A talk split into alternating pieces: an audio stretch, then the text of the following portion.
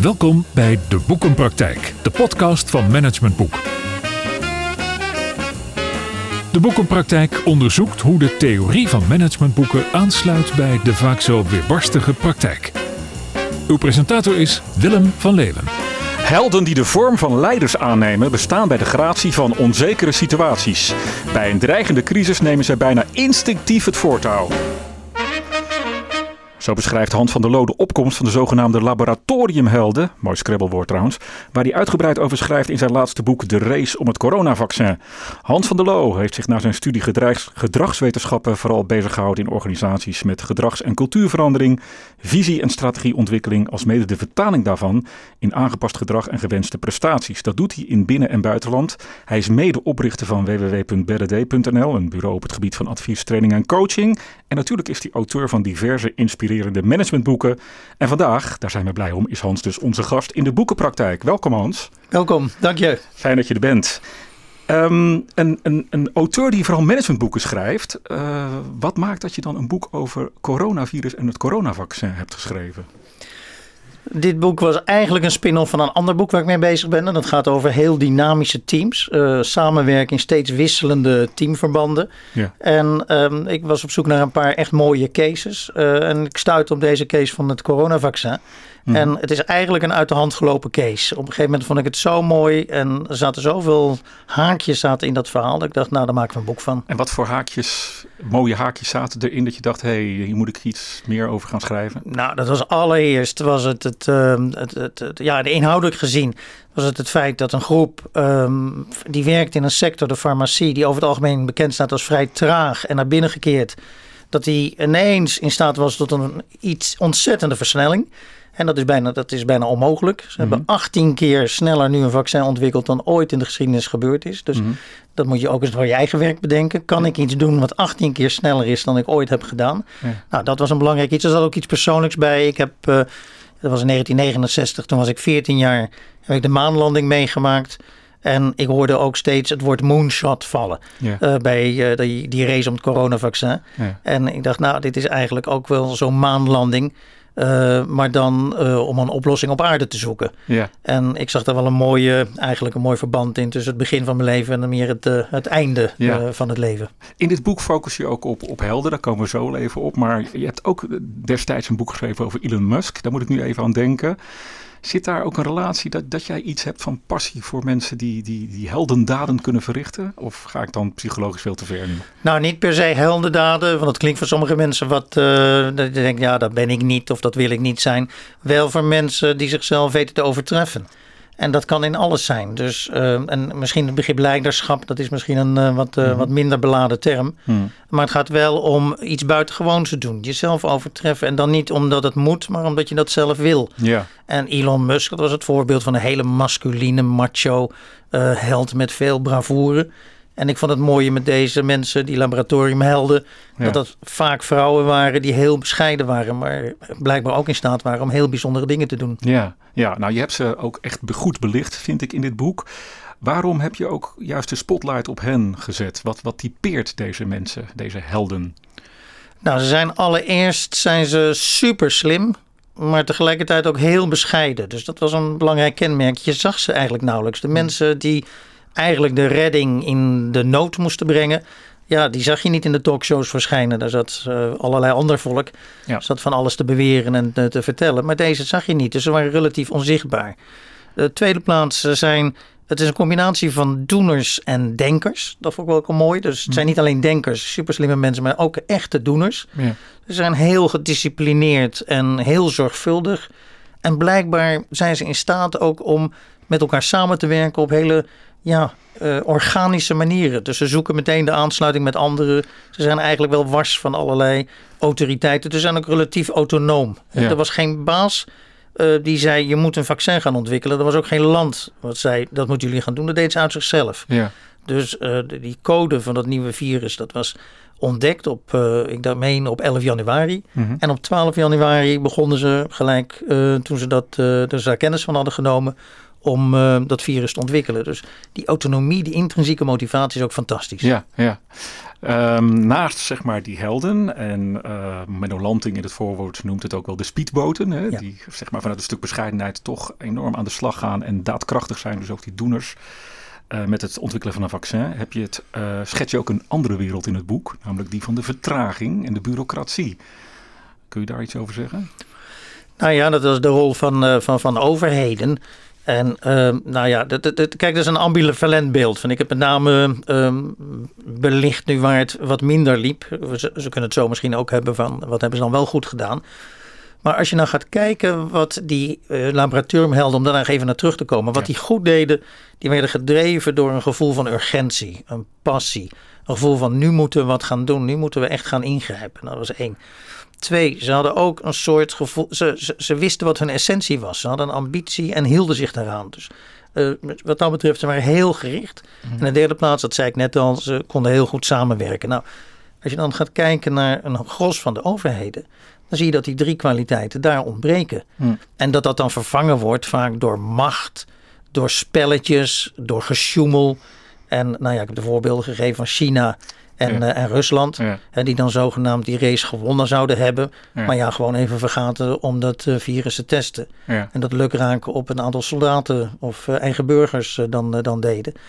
Um, nou ja, dat, daar word je niet vrolijk van. Nee. En dat leidde tot heel wat desinformatie en een hoop, hoop onzinnig gedoe. Ja, kun je ook stellen dat um, het, het, verschil zit in belangen. Hè? Aan de ene kant heb je zeg maar de laboratoriumhelden die een belang hebben om intrinsiek iets te creëren. En je hebt zeg maar de machthebbers die een belang hebben om vanuit politieke macht uh, nou ja, dingen al dan niet te initiëren. Of ga ik dan te ver? Ja, nee, dat, dat, dat, dat klopt wat je zegt. Het is wel weer het interessante dat in een aantal gevallen, en ik denk dan aan de Verenigde Staten en Israël, het die politieke machthebbers gelukt is om door middel van een soort mobilisatiestrategie toch ook wel de tijd te keren. En dat is wel interessant dat daar, met name de Verenigde Staten, is een interessant uh, onderwerp. Kijk, mm. daar had het te maken met een president die niet geloofde in die ziekte, mm. die het allemaal flauwekul vond ja. en onzin vond. Um, eigenlijk al zijn medewerkers tot radeloosheid uh, dwong en een aantal ambtenaren. Uh, vanuit zijn eigen services, maar ook vanuit het leger en vanuit de gezondheidszorg. Die hebben zich toen bij, zijn bij elkaar gaan zitten. Ja. Die hebben bedacht, hoe kunnen wij ervoor zorgen dat we door middel van een valide, valide uh, vaccinatiestrategie dat we toch zo snel mogelijk het tij keren. Ja. Nou, als je nu ziet dat de Verenigde Staten op het moment op nummer 1 coronastrijder staat, terwijl ze echt van ver kwamen, geloof nummer, plaats nummer 30 of zoiets ja. dergelijks onder Trump, dan, dan zie je dat er best wel mogelijkheden waren. En Israël is eigenlijk ook zo'n verhaal. Dus als je ziet waar die overheid in staat was om coalities te vormen met partijen die van wanten weten, ja. die dat spel ook kunnen beheersen, die ook die snelheid kunnen maken ja. en ook een hele duidelijke ambitie formuleren voor het eind van het jaar hebben we zoveel mensen gevaccineerd. Of uh, ja. in ieder geval een deadline stellen. En ook, nou ja, er zit er eigenlijk impliciet in besloten die samenwerking tot stand weten te brengen. Dan zie je dat overheden ook tot een hoop in staat zijn. Ja, en dat is eigenlijk dezelfde dynamiek die, ook, uh, die we ook terugvinden bij de laboratoriumhelden. Ja, namelijk ja. de dynamiek van durven en kunnen samenwerken. Ja, ja, ja, ja. En vooral samenwerkingsverbanden zoeken, omdat je het niet, gewoon niet alleen kan natuurlijk. Ja, ja, ja. En niet puur, dat is wat interessant, uh, wat ik van een paar van die laboratoriumhelden hoorde. Van, natuurlijk ook gevraagd van, wat is nou die sleutel tot succes? En dan kwam iedere keer kwam eigenlijk die samenwerking ja. kwam daar uh, naar, naar voren. En dan zij zeggen samenwerken, samenwerken, dat doen we ook. Maar het vervelende is met samenwerken, we gebruiken het vaak in naam. Dus we hebben het vaak over teams. Uh, wij zijn een team. Maar eigenlijk het werken aan zo'n team om ja. ervoor te zorgen dat zo'n team echt werkt. Dat wordt niet gedaan. Nee. En dat werd in uh, deze situaties werd dat, uh, heel goed uh, opgepakt. Nou, daar komen we zo vast nog wel even op terug. Op dat, op, de, op dat plotten zeg maar, van, van, van de laboratoriumhelden op teams. Ik, ik, wil je eerst even drie stellingen voorleggen, Hans. En uh, ik wil je vragen om in eerste instantie alleen even met eens of oneens te antwoorden. En daarna natuurlijk uh, mag je daar wat meer over uh, uitweiden qua nuance. Stelling 1. Zolang er geen urgentie en gevoel van urgentie is, zullen er geen helden opstaan, omdat we voortbouwen op bestaande successen. Eens. Stelling 2. Innovatie is gebaat bij psychologische veiligheid in de samenwerking tussen mensen. En juist die veiligheid ontbreekt vaak in organisaties waar het presteren leidend is eens. Ik hoor een lichte twijfel. Zo daar wel wat meer over. En stelling 3. Er zijn veel organisatorische blunders gemaakt in de landelijke logistieke uitrol van het coronavaccin. En dat was echt te voorkomen. Eens. Dat klinkt heel stellig. Even naar die uh, eerste stelling. Nou, laten we eerst even naar die tweede stelling gaan, want daar hoor ik je ook wat twijfelen. Waar, waar zit de twijfel? Nou, de twijfel zat dat er een tegenstelling werd gecreëerd tussen psychologische veiligheid en presteren. Ja. En die twee die hebben uh, gigantisch veel met elkaar te maken. Hm. Dat is eigenlijk de hele crux van het onderzoek van, uh, van Google, Mhm. waardoor die term psychologische veiligheid groot is geworden. Ja. Eh, Google onderzocht een aantal, die onderzocht prestatieverschillen tussen teams.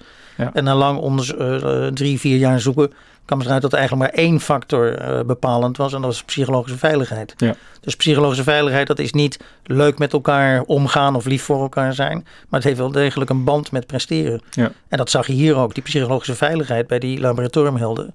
Die werd gekoesterd en die was ook erg hoog. Mhm. Met het oog juist om zo snel te presteren en te versnellen. Ja. Zit, daar, zit daar misschien ook niet de onduidelijkheid dat psychologische veiligheid in, in organisaties juist wel wordt opgevat als lekker gezellig, leuk met elkaar omgaan, familiecultuur?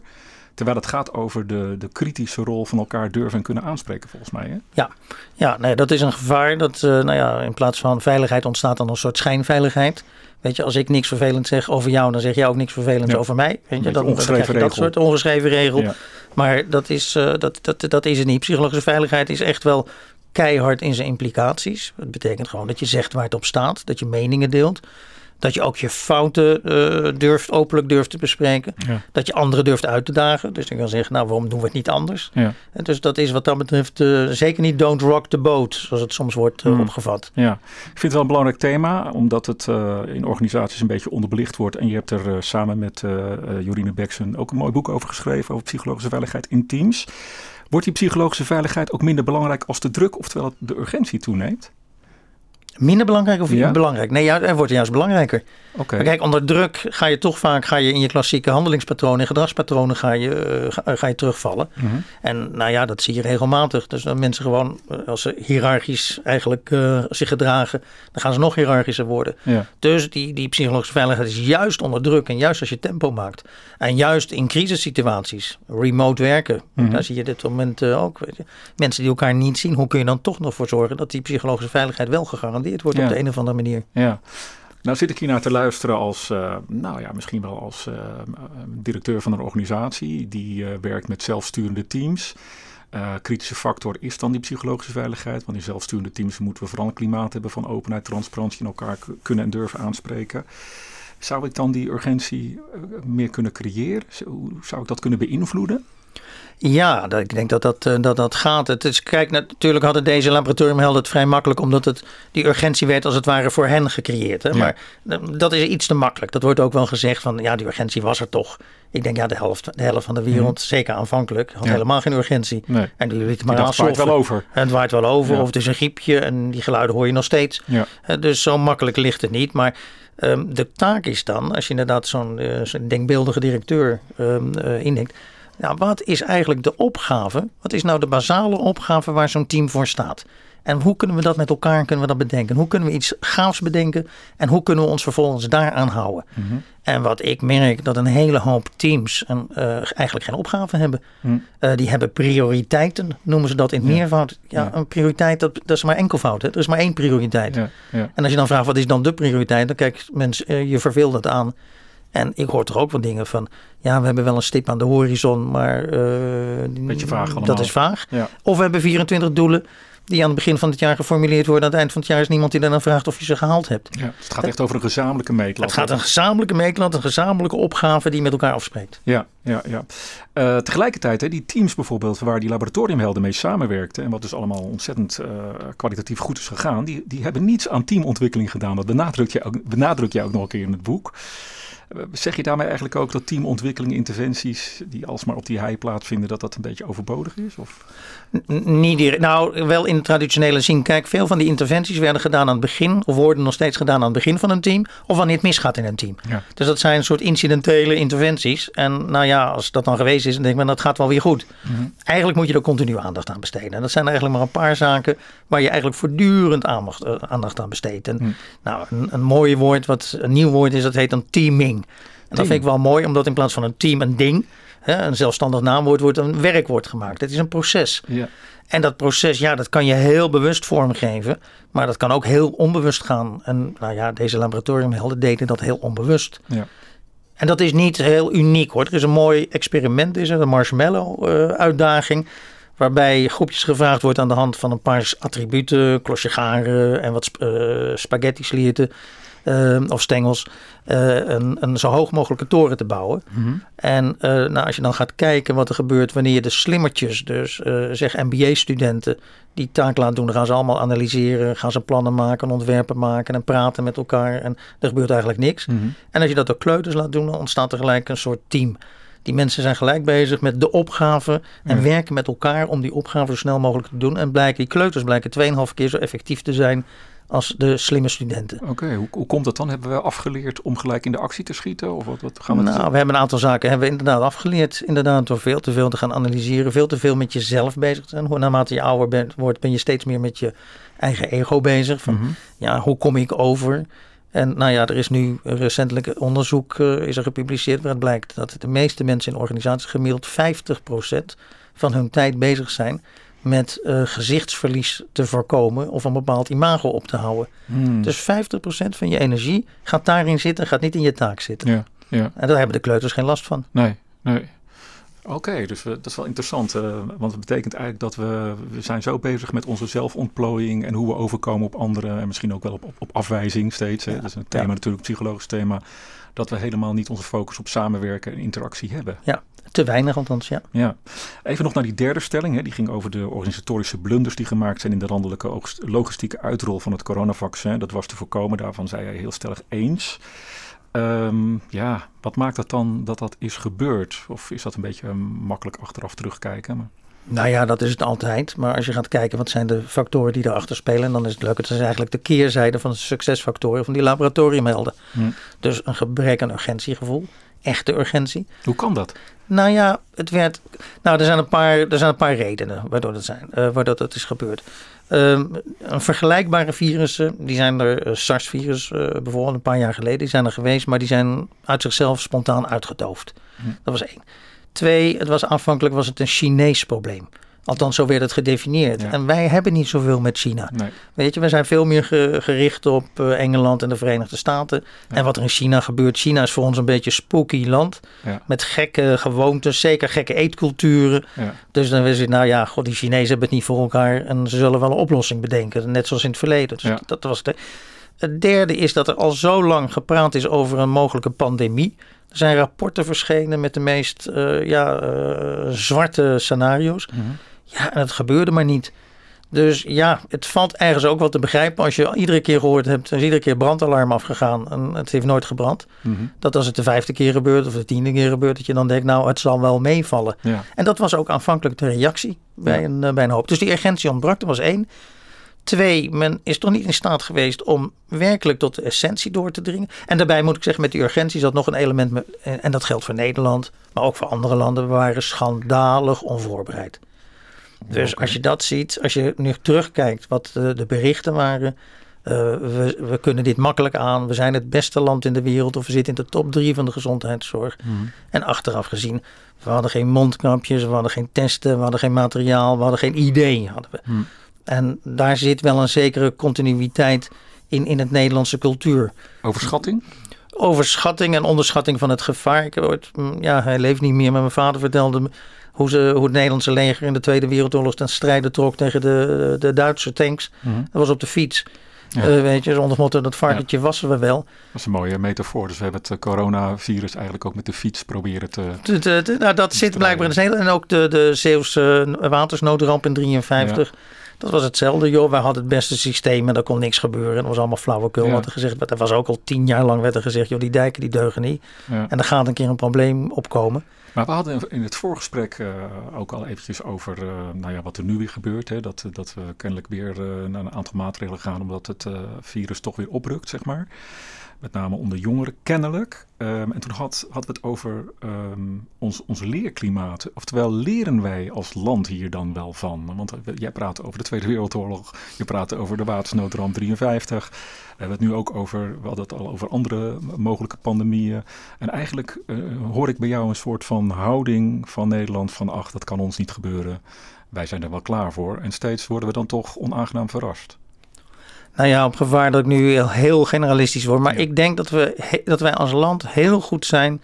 En in ieder, in ieder geval ons goed gemanifesteerd hebben in een continu goed tot middelmatig tot goed niveau. Daar zijn we, daar zijn we perfect. En als het eenmaal loopt, dan loopt het ook wel. Weet je, we hebben een treinsysteem, loopt perfect. Maar dan moet niet iets gebeuren of het hele systeem raakt ontwricht. Dus wij zijn heel slecht in het opvangen van crisissituaties. Wat, wat ze dan ook zijn. En dat, zou, en dat is iets heel nieuws wat we moeten leren. Want dat moeten we echt opnieuw aanleren. Daar zijn we niet zo goed in. Kijk, al het regulieren gaat goed. Maar in een, in een, in een wereld waarin crisis eigenlijk steeds meer aan de, aan de orde van de dag zijn. Ja. ja die kun je niet bezweren met draaiboeken die je van tevoren hebt uitgedokterd. Weet je? En, maar hoe leren we dat dan? Want als we alles goed geregeld hebben, maar we zijn eigenlijk niet flexibel op, op mogelijke crisissituaties. Nou ja, eigenlijk alles wat in de managementboeken staat, die hieronder in magazijn in veelvoud aanwezig zijn, daar verbaas ik me hooglijk over. Kijk, hoeveel overheidsambtenaren niet geschoold zijn in Scrum en Agile. En hoeveel boeken er niet geschreven zijn door Jan Peters en door uh, Menno Lantix. En ik weet het allemaal niet. Al die congressen, al die workshops, al die leadershipstrajecten. Weet je, alles wat. En als het er dan om spant, dan zie je eigenlijk dat het systeem en dan denk ik genezen aan de mensen, maar ik noem het nu echt met, uh, met, met, nadruk maar even het systeem, niet in staat is om dit soort uh, ja, plotselinge uh, bewegingen op te vangen. Ja, de kennis is er dus wel, maar we leven het of niet, of we leven het wel en we passen het niet toe. Nou, de doorvertaling is er vaak niet, inderdaad. We passen het niet toe. En dat, nou ja, wat die regelmatig in de praktijk. Kijk, het kan als, als, als, als, er, als er geen gevaar is, dan kun je de luxe permitteren om 24 doelen als team na te streven. Te zeggen, ik heb geen doel. Ja. En een ander punt wat in Nederland, waar we in Nederland echt vrij uniek in zijn, weet ik uit eigen onderzoek, is wij spelen, maar we houden geen scorebord bij. Hmm. Geen van de teams waarin we functioneren, of tenminste maar een derde van de teams, zegt nou we hebben iets van een soort scorebord en we praten regelmatig over onze voortgang. Dat betekent twee derde weet, weet echt niet waar ze mee bezig zijn. Maar dat is ook heerlijk, want dan ben je lekker onzichtbaar. Nou ja, dat is het. Dat is het, maar daardoor ga je niet die buitengewone prestaties leveren. Dus daar zit wat dat betreft echt een gigantisch, uh, dat is bij, bijna gedragsverandering. Begint dan toch, hè, want even terug, of de relatie met die laboratoriumhelden. Uh, daar begon het echt vanuit een intrinsieke motivatie, zo schetste jij dat ook. Hè. Ze hadden, eh, er was nog eigenlijk geen, laten we zeggen, geen landelijke urgentie of geen, geen, geen mondiale urgentie. Maar zij hadden al zoiets van, hé, hey, hier is iets aan de hand, we moeten echt nu wat gaan doen. Of ik moet wat gaan doen, dat begon zelfs vanuit ik. Hè. Is, is als je dat dan plot op teams, betekent het ook dat, dat, uh, dat je altijd met individuele motivatie te maken hebt. Oftewel met individuele drive om iets te gaan ontwikkelen en daar dan je, je collega-teamleden bij, bij zoeken en, en op inspireren. Is dat hoe het ontstaat? Vaak wel. En dit is wel het mooiste. Maar het is de ideale situatie. Eigenlijk is dat een soort start-up situatie. Mhm, je hebt een idee. En meestal heb je dat niet helemaal in je eentje, maar al met iemand anders, met z'n tweeën. Nou, dan ben je eigenlijk al een teampje. Dan ga je rond de tafel zitten. En dan komt er een derde bij, en een vierde. En een ander wordt enthousiast en een vijfde. En dan, nou, dan gaat het lopen. Nou, dat is de meest ideale situatie. Dat hoeft niet altijd. Het mhm. kan ook zo zijn dat er ergens een organisatie gedacht wordt. Nou, hier hebben we te maken met dit probleem. En dan gaan we een aantal mensen bij zoeken. Nou, dat aantal mensen erbij zoeken, dat heb ik gemerkt in de praktijk, dat is vaak nog een hele klus. Ja. Omdat men vaak in de organisatie, en uh, dat begint al bij afdeling HR, geen idee heeft wie nou precies die capaciteiten heeft. Ja, en we zitten allemaal in projectje A, projectje B uh, verscholen. En dan gaan we ze allemaal projectjes stoppen en zoiets dergelijks. Dan denken, nou dat is wel... Maar gewoon lijstjes aanleggen, net zoals ze doen bij, ja, ik zou zeggen, elke professionele sportploeg, uh, voetbalploeg, die weet niet beter dan dat scouting het allerbelangrijkste is. Ja. Weet je, daar haal je succes. En niet in het eh, bijhouden van projectteams en eh, laten draaien van projectteams. Nou, die gedachte die, eh, die is nog steeds niet doorgedrongen. Daar gaat helaas een hele hoop energie verloren. Wanneer zit Hans van der Loo een keer bij Jinek of bij Humberto aan tafel? Want dit is toch iets wat, waarvan ik denk, dit is het fundament van een verandering wat maar niet toegepast wordt, als ik het zo mag vertalen. Ja, ik moet zelf zeggen, dat is niet mijn hoogste ambitie. Met dit boekje ook jouw boekje gaat in de kelder, hè? Ja, nou ja, dat is het. Met dit boekje met dit had ik het wel, daar had je gedacht. Goh. Maar dat is een hele interessante dynamiek, heb ik daar gemerkt. Dat, Komt daar dan wel een reactie op dit boekje vanuit de politiek bijvoorbeeld? Of? Uh, nee, wel bedankjes vanuit die laboratoriumhelden. Vanuit de politiek heb ik niks gehoord. En vanuit de journalistiek komt iets van, dit hadden we zelf kunnen doen. Uh, er staat niks nieuws in. Uh, dus dan krijg je die houding, weet je, van ja, dat hadden wij allemaal al bedacht. Ja, ja weet je, dat is ook is wat nou heel merkwaardig. Dus uh, wat, uh, hoe dat soort dynamieken lopen. Ja. Maar wat natuurlijk nog wel interessant is, vind ik hoor, als, ook een beetje als iemand die geïnteresseerd is in organisatieontwikkeling, is om de, om de plot en de vertaling, zoals je hem nu ook eigenlijk toepast in dit interview, vanuit, laten we zeggen, de aanpak van het coronavirus met het vaccin, ook te vertalen naar organisatie en, en ontwikkeling en teamontwikkeling. Um, Bijvoorbeeld hè, uh, snelheid, wendbaarheid, innovatievermogen. Dat zijn echt de kernaspecten die jij noemt van het succes van die laboratoriumhelden en hun teams. Uh, tegelijkertijd, ja, je zei het al, overal zie ik agile en scrum uh, transities ontstaan. En het loopt niet, het werkt niet. Ik zie wel allemaal mooie scrumborden en van die post-its overal hangen als ik in een organisatie kom. Maar vervolgens is er nog steeds geen psychologische veiligheid en geen optimale presterende samenwerkende teams. Waarom mislukt dat dan toch? Omdat het goed laten functioneren van teams en organisaties hangt eigenlijk af van drie factoren. de eerste heeft te maken, uh, eerste heeft te maken met uh, het feit, heb je, heb je een beetje afspraken met elkaar gemaakt? En dat is meer de methodische kant. Nou, dat is meestal met Scrum en uh, dat soort ja. methodes wel goed op orde. Ja. En vaak te dominant. De tweede vraag is, wordt het ook gedragen door een cultuur? Dus is het betekenisvol? Geloven mensen erin? Vinden ze het belangrijk? Gaan ze het echt met elkaar doen? En dan kom je bij het derde punt. Gaan ze het ook daadwerkelijk doen? Dat is het samenspel. Hmm. Nou, en eigenlijk blijven we te veel steken in dat eerste. Ja. Gewoon het leren van de methode en de buitenkant. Ja. Nou, en die binnenkant, of we gaan naar de cultuur, maar dat wordt vaak uh, eindeloos praten rond kampvuren over uh, hoe gaan we het doen en over normen en rituelen. Allemaal prachtig. Ja. Maar nog steeds doe je niks. Je praat vooral. En dat derde is het met elkaar gaan doen. Ja. Nou, en vaak wordt gedacht, nou, als we dat eerste nou maar op orde hebben, dat technische, dan komt het tweede vanzelf wel en dat derde helemaal vanzelf. Maar zo is het niet. Nee. En je zou het ook eens kunnen omdraaien. Ja. Ga gewoon beginnen. Net zoals deze laboratoriumhelden. Ga gewoon beginnen met iets wat je urgent vindt. Ja. Ga dan gaandeweg kijken. Nou, kunnen we daar een cultuurtje omheen maken? Nou, Mhm. dat gaat eigenlijk wat dan betreft vrij impliciet. Ja. En dan als laatste, laten we het eens een keer vastzetten in een aantal Ja.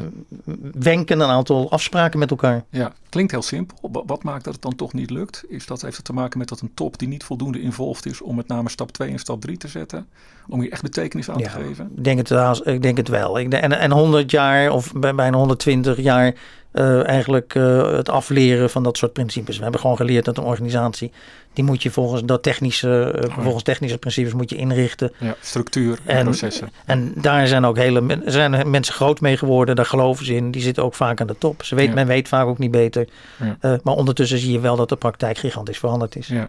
Als je deze drie kritieke succesfactoren eh, naar organisatieontwikkeling, als ik het zo mag labelen, nu eens plot op, op organisatie, of sorry, op de maatschappij en op de politiek, merk je dan dezelfde dynamiek en hetzelfde fenomeen of niet? Ja, zeker. Met dien verstande dat het accent daar nog meer ligt op één. Dus wat dan betreft, daar loopt men wat dan betreft loopt men achter. Of heeft, is men pas met één begonnen? Dat is ook wel interessant. Als je kijkt naar de zorg en de gezondheidszorg, dan zie je dat van ouds eh, de, de, de, de medische eh, specialisten, Ja. die had in hun samenspel, maar dat was eigenlijk een heel beperkte elite, Ja. die, die deed dat via samenspel in, eh, in de elite. Ja. En eigenlijk was het maken van afspraken, het zorgen voor meer rationalisering, zorgen voor systemen, zorgen voor methodes en procedures. Dat is eigenlijk iets pas vanaf ja, de jaren 80, 90. Hmm. En in Nederland noemen we dat dan marktwerking. Maar Hmm. het heeft vaak meer te maken met bureaucratisering. Ja. Dus eh, daar loopt men eigenlijk in dit soort processen nog om, om dat dan weer op te lossen en los te laten. Ja. Maar ook te verbreden naar andere, eh, naar andere zorgpersoneel. Eh, daar loopt men eigenlijk nog, nog decennia achter, denk ik. Ja. En heb jij überhaupt wel, want ja, ik, ik merk dat ik dan in zo'n interview er enorm gedreven in raak om, om de- deze boodschap ook zeg maar de politiek in te sturen. Hè? We moeten er eens een keer wat van gaan leren, zegt Willem van Leeuwen dan. Heb jij die drive ook of zeg je, laat mij lekker met organisaties en teams eh, verder Nou nee, ik, maar ik, mijn e- evangelische inslag is wat minder, denk ik. Kijk, ik hoop niet mensen te overtuigen. Ik wil ze ook Naar je vader luisteren. Mijn, ja, mijn, kijk, ik begin eigenlijk waar de energie stroomt. En Ja. of dat nou in de politiek is, of het is bij een bedrijf, of het is in een team, dat interesseert me niet zo. Waar zitten mensen die graag willen? Ja, Dat is de meest fundamentele vraag. oké. En wij richten ons te veel, ook in ons management, want voortdurend hoor ik managers zeggen, eh, ze kunnen alle mensen noemen die iets niet willen. Maar ja, als ik dan vraag wie zijn dan de paar die het wel willen, Mhm. dan, eh, dan, eh, dan, dan, dan, blijft het stil. En zit er voldoende energie dan in die politiek op dit moment, als ik naar, de, naar, naar het kabinet kijk, om dingen ook echt te willen veranderen en hiervan te willen leren? Oh, ik denk vast wel. Ik denk vast wel. Uh, en, en, en, en, ja, het mooie zou zijn. En dat kan van onderop zijn, dat kan van boven zijn. Weet je, je hoeft niet meteen te kijken naar het kabinet. Maar dat kan ook van onderop komen, van ambtenaren. Die wat dat betreft gave dingen neerzetten. En daar zijn er genoeg zijn ervan. Alleen, ja, het vervelende is, men komt toch iedere keer weer in zo'n maltcomment terecht. Ja, van zo doen we dat met elkaar. Ja. En nou ja, wat dat betreft was het heel interessant, die hele discussie over de politieke cultuur. En dat is eigenlijk een uh, discussie in dat, uh, in dat plannetje 2, wat ik noemde. Je hebt de techniek, uh, de cultuur en het samenspel. Maar als je dat nou zou kunnen vertalen naar dat samenspel, uh, dat zou prachtig zijn. Ja, nou, ik, hoor die bijna, het, ik hoor die bijna een nieuw boek. Nou, en het kan natuurlijk, hè, want dit, als er iets ons geleerd heeft, dat ja, eigenlijk organisaties die erg notoir traag waren. Ik zei het in het begin al. En naar binnen gekeerd. En ook een hele slechte reputatie waren. Dan was het een farmacie wel. Ja, Pfizer. En, ja, dat waren echt dat waren mastodonten. Die niet in beweging die, die te brengen toch waren. wel zat geld, uh, toch? De, hadden ook de naam, het imago. Ja, maar die zijn dus in staat geweest. Want het is natuurlijk, kijk, het, het, het eigenlijke werk is gedaan door kleine start-ups. Ja, hè, die, die, die uh, biotechbedrijven. Maar die zijn in staat geweest om associaties aan te gaan. In dit geval met zo'n Pfizer. Nou, dat is natuurlijk fantastisch. En die zijn ook zelf daardoor helemaal getransformeerd. getransformeerd en die willen niet meer terug naar vroeger. Ja. Oké. Even een beetje tot slot, um, als je nu even terugkijkt naar wat je allemaal beschreven hebt, um, laten we zeggen de, de, de, de coronatransitie zou ik bijna willen zeggen. Wat, wat is je dan in deze race om het coronavaccin het meest opgevallen eigenlijk Hans, zowel in positieve als in negatieve zin? Nou, het positieve zin dat mensen veel meer kunnen dan ze vaak denken. Dus als je vast blijft zitten in geëikte dingen, zo lang duurt zo'n traject of zo lang duurt zo'n project. Nou, je kan dat met een factor 18, kan je dat blijkbaar versnellen. Ja. Nou, dat is, uh, dat is één ding. Uh, uh, en nou ja, de, de manieren waarop heb ik ook aangegeven. Twee, als jij dat niet beseft dat er meer mogelijk is, dan blijf je onherroepelijk blijf je in je oude patronen steken. En ehm, nou, dan, dan, dat leidt niet tot iets heel slechts per definitie. Maar het leidt wel tot iets middelmatigs en suboptimaals. Dus uh, als ik die twee aspecten die je nu als laatste noemt eigenlijk samenvat, dan gaat het vooral over buiten de gebaande paden durven kijken en denken en handelen. Ja, maar niet om, niet om dat per se te willen nee, doen. Niet als een soort dwarsligger van kijk mij eens even dwars zijn. Kijk eens maar, omdat het, ja, je kan mensen redden, je kan mensen helpen, je kan de wereld verbeteren. Dus dat die, die, die, die focus op datgene wat je uiteindelijk wil realiseren, die staat, uh, moet wel altijd uh, centraal staan. En dat moet echt een hele scherpe uh, focus zijn. Ja. Wat is nou je essentie? Ja. Wat wil je doen? Ja. We gingen van psychologische veiligheid, het vorige boek, naar de race om het coronavaccin. Terwijl dat eigenlijk een soort bypass was, omdat er een andere intentie achter zat van jou. Wat is nu de volgende doelstelling van Hans van der Loo qua focus in het, in een, als het gaat om een volgend boek? Uh, nou ja, ik ben zoals gezegd nog met dat boek uh, bezig over dynamische teams. Dus dat is okay, de eerste, dat, daar ben ik ja. nu druk aan het, uh, aan het schrijven. Ja. Dat nou, werktitel nu pop-up teams. En daar komt dat begrip teaming, teaming dan ook in ja. naar voren. Van hoe kun je er nou voor zorgen dat je dit soort snel veranderende teams, dat je die voortdurend wat dat betreft toch goed kunt laten functioneren, kunt functioneren. En daarna ben ik bezig met een remake uh, van het boek Kust de Visie Wakker. Okay. Um, dat is inmiddels een jaar of 13, 14 ja, oud. Ja. En, um, Bestseller was dat. Dat was, uh, ja, inderdaad. En nog steeds loopt het. Uh, maar ik denk nou, er is al wat gebeurd op dat vlak. Dus ja. daar wil ik eens wat dat betreft mijn licht laten schijnen over visie. Ja. Um, en heeft dat ook een context met een snel veranderende wereld of niet? Ja. ja. En ik denk dat visies eigenlijk uh, het belangrijkste anker zijn in zo'n snel veranderende wereld. Als je dat niet hebt, dan ben je lost. Ja. En dat zie je eigenlijk nu ook uh, aan die Nederlandse overheid, die eigenlijk opereert als een soort brandweerman. Ja. En uh, lost is omdat er geen enkele visie, geen enkel idee is van waar willen we naartoe, waar willen we uitkomen. Hmm. Dankjewel Hans. Ik vond het uh, heel, heel erg inspirerend. Ik wil je hartelijk bedanken voor jouw bijdrage aan deze podcast, de boekenpraktijk. Ik heb veel inzicht gekregen in uh, niet alleen maar de nuttige bijdrage van de laboratoriumhelden, maar ook wel eigenlijk over de dynamiek die er plaatsvindt als we nou ja, toch een beetje buiten die gebaande paden gaan creëren en gaan samenwerken met teams waar we ook echt een gemeenschappelijke ja, meetlat uh, hebben, zeg maar. Dankjewel. Jij ook, dank. Mooi gesprek. Dank je. Graag gedaan. Ik verwijs jou als luisteraar van deze podcast uh, heel graag naar de volgende aflevering. Die uh, over twee weken weer op alle grote podcastkanalen te vinden zal zijn. Dat zal de laatste voor de zomervakantie zijn. Ook daarin spreken we weer met een auteur over zijn of haar opmerkelijk recent verschenen managementboek. En we plotten dat natuurlijk. De strekking van het boek op een actuele casus uit de praktijk. Rest mij je hartelijk bedanken voor het beluisteren van deze podcast. Bij vragen, opmerkingen of suggesties, kom in de lucht. Mail het naar info.managementboek.nl Tot zover de praktijk van boeken. Kijk voor meer afleveringen of een abonnement op de boekenpraktijk op managementboek.nl/slash podcast. Je vindt ons ook op Spotify, Apple Podcast, Google Podcast en Soundcloud. Hartelijk dank voor het luisteren en graag tot de volgende podcast.